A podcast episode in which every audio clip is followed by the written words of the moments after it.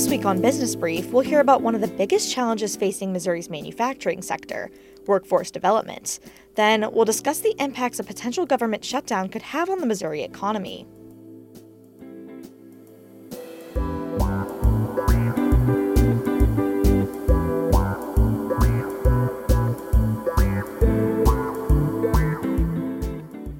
Welcome to Business Brief, Missouri Business Alert's podcast focused on the business news and issues shaping the state. My name is Siggy Reese, and I'm joined by my co host, Chelsea Peter. Chelsea, how are you doing this week? I'm doing great. How are you? I'm doing great as well. Super excited to see the Chiefs win this weekend, and even more excited to see that Taylor Swift was here in Missouri at the game. I know. I think the internet nearly broke.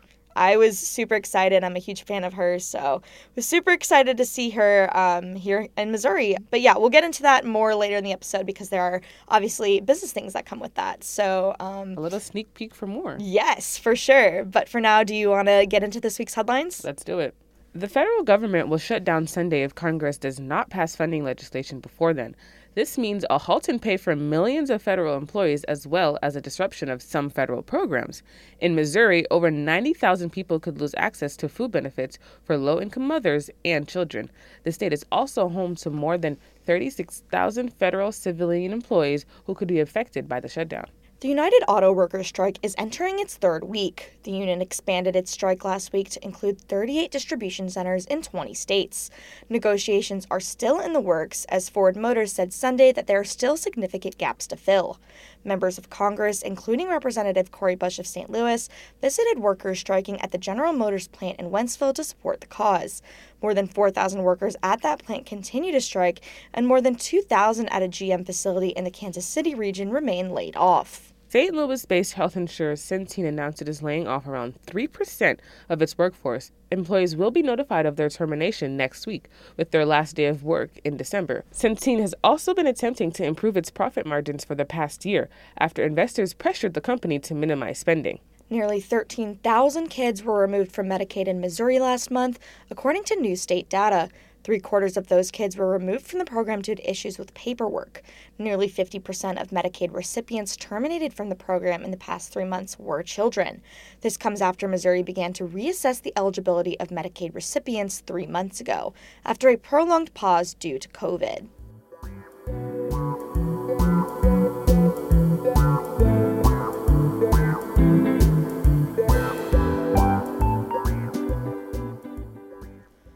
Next story focuses on one of the largest industries in Missouri. Chelsea, do you want to take a guess on which one? Um, my guess is my top guess is either agriculture or maybe beer. Uh, why don't you just tell me? Okay, so those are all good answers, uh, but today's story is actually focused on manufacturing, which encompasses parts of both of those industries. Oh, okay. So, what's going on in the state's manufacturing industry? The industry has been growing in recent years, but one of the biggest challenges it faces is filling open positions. Missouri Business Alert's Skylar Rossi has the story. Manufacturing employment growth in Missouri over the past few years exceeded the expectations of economists. Still, many people in the industry say manufacturing companies can't fill open positions.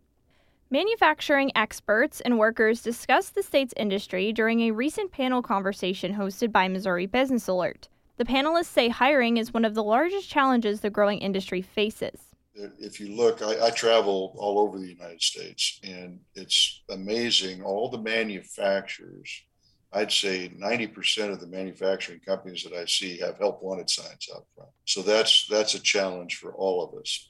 That's Dave Patton, the co-founder of Pepco, a company in Moberly that manufactures science tables for schools. He says finding enough employees is one of the biggest challenges he's noticed in the industry.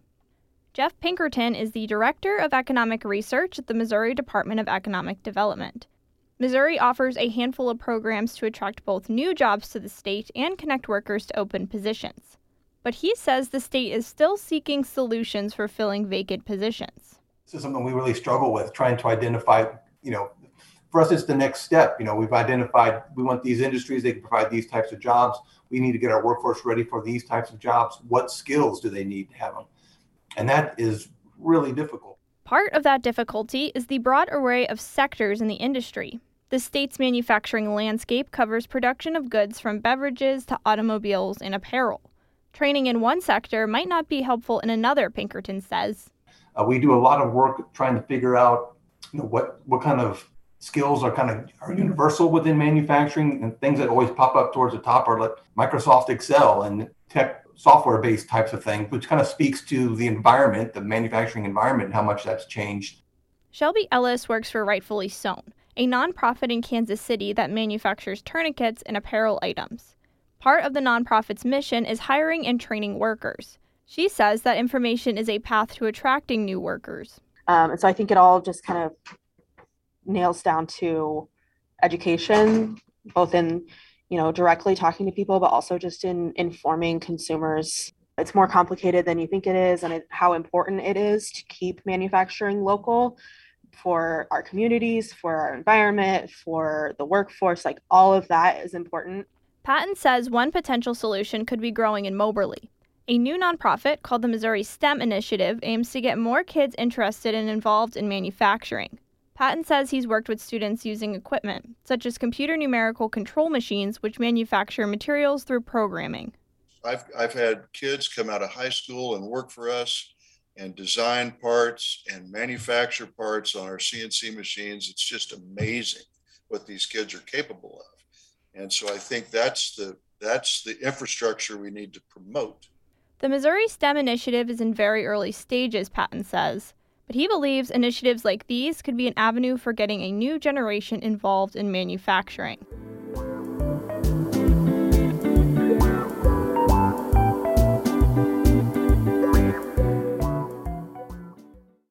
The federal government is in danger of shutting down next week. With the potential shutdown comes subsequent economic impacts, such as the pause of some federal programs and work for federal employees. Missouri Business Alert reporter Riley Hindle spoke with Dr. Eric Olson, an economics professor at UMKC, to discuss the impacts of a potential shutdown on Missouri's economy. Dr. Eric Olson, thank you for joining me today and taking the time to speak with me. Um, I really appreciate that. Sure. Very um, happy to be with you. What immediate effects would Missouri's uh, economy see from a shutdown? Missouri does actually have fairly uh, significant population of federal employees, particularly in the metropolitan areas. So Kansas City, St. Louis, and to a lesser degree, Columbia, Jeff City. You know, there's a high, there's a great degree of differential impact across the federal government because some employees are going to be expected to remain on the job. I know, for example, that the Social Security Administration has promised or typically promises that they will continue to issue Social Security checks. But yeah, it will have an effect on Kansas City because those who are furloughed are conceivably going to pull back on their spending some uh, somewhat, which is going to have an effect on secondary effect on other businesses. And it really will depend on how long it goes on for. If it's a relatively short period of time, I wouldn't expect the economic impact to be that great, but if it carries on, it would become more significant. What impacts would you see happening on the economy if it did extend for a prolonged period, the shutdown? Oh, it would be catastrophic, to be quite honest with you, because the um, federal government is involved in the economy in ways that we don't that don't immediately come to mind. You know, the U.S. economy essentially would eventually come to a standstill. We'd see food shortages, we'd see shortages of pharmaceutical goods, and goes on and on. International trade, for example, would be affected because there's a federal role in international trade. Federal government plays a role in in all of that, and so if you take that out, you can't continue to operate those industries without the um, the role of the federal government in the in the functioning of those industries. How is inflation going to play out?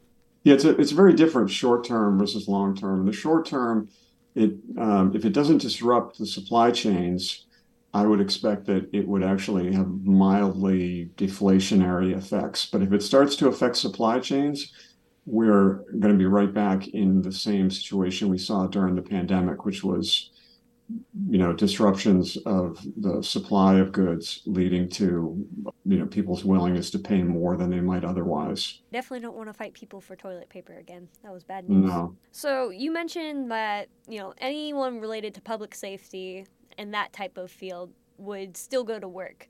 Which of the federal workers are going to be the ones most affected by this shutdown?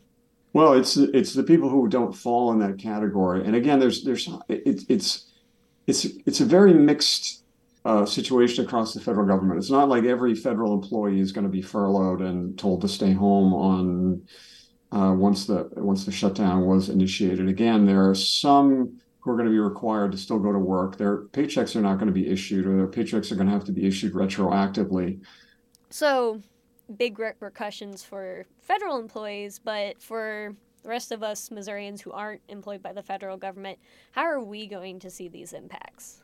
If you operate a business that's patronized by a lot of public employees, so for example, here in Kansas City, we have a lot of public employees who work in the central business district. They're going to be removed from your patronage, and that means you could see a decline in, in the number of people who are showing up to patronize your business. So, United Auto Workers union members have gone on strike um, in mm-hmm. the past week. Yeah. Do you have any concerns about the UAW strike and a government shutdown kind of compounding on each other and creating a bigger problem? The UAW is not on strike uh, across all of their locations, across all the locations where they represent workers at.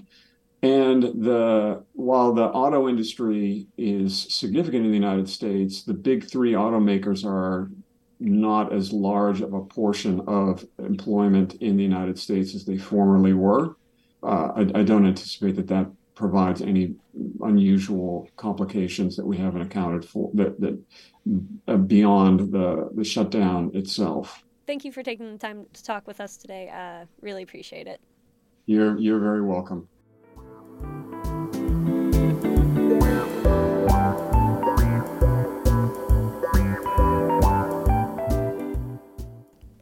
It is now time for us to get into our words of the week. Chelsea, what do you have for us this week? So, my word is Schedule 3.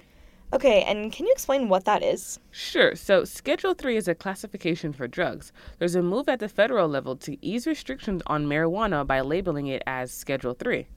Okay, and what restrictions come with marijuana's current classification? So, right now, cannabis is categorized alongside drugs such as LSD and heroin, and according to federal regulators, it has, quote, no currently accepted medical use. Got it. So, if the change in classification was approved, what would it mean for Missouri cannabis businesses? Really, it would mean Schedule 3 approval would make cannabis businesses eligible for many of the standard tax deductions that most businesses receive, but that marijuana businesses currently aren't eligible for. Okay, and so how long would this whole process take? Well, experts say the process can take up to nine years, but can also be shorter depending on the amount of hearings and judicial review involved. There is currently no official deadline for the change. That's all I've got this week. What's your word, Sydney? My word is Kelce. Okay, so I'm guessing you're referring to the Kelce brothers with the Missouri ties, right? That is correct. I'm talking about Travis Kelce, tight end for the Kansas City Chiefs. His replica jerseys are currently flying off the shelves. Sales went up almost 400% on Sunday, according to apparel company Fanatics. That's pretty wild. I'm going to take a guess and say it was the Swifties. It may have been the Swifties. Pop star Taylor Swift, who played two sold out shows at Arrowhead Stadium in July, was at the game Sunday as a guest of Kelce's, and she was in a suite with his mom. So while we can't exactly say Swift is the reason for the sales, it is notable. The game was last weekend's most watched sporting event, according to Fox Sports, and viewership among young females was up, so it'll certainly be a story to keep an eye on. For a closing thought, here's Jeff Pinkerton from the Missouri Department of Economic Development again, talking about the durability of the state's manufacturing sector. So, when we're seeing this employment growth spurt in manufacturing that we've seen in Missouri and a little bit nationally, this isn't a flash in the pan. This is something that's going to be with us for a long, long time because there's a lot of dollars, billions of dollars that are going into new facilities, and they're going to they're going to be productive for for decades into the future. So. Uh, I, I, think this manufacturing resurgence we're seeing right now is something that's is strong and it's going to be solid with and with us for a long, long time. Well, that is all for this week. Thank you to the M33 Project for providing music for this episode. For my co-host Chelsea Peter, editors Yasha Mika Wychuk, Skylar Rossi, and Michael Stacy, I'm Siggy Reese, and this has been Business Brief. Thank you for listening, and we'll talk to you next week.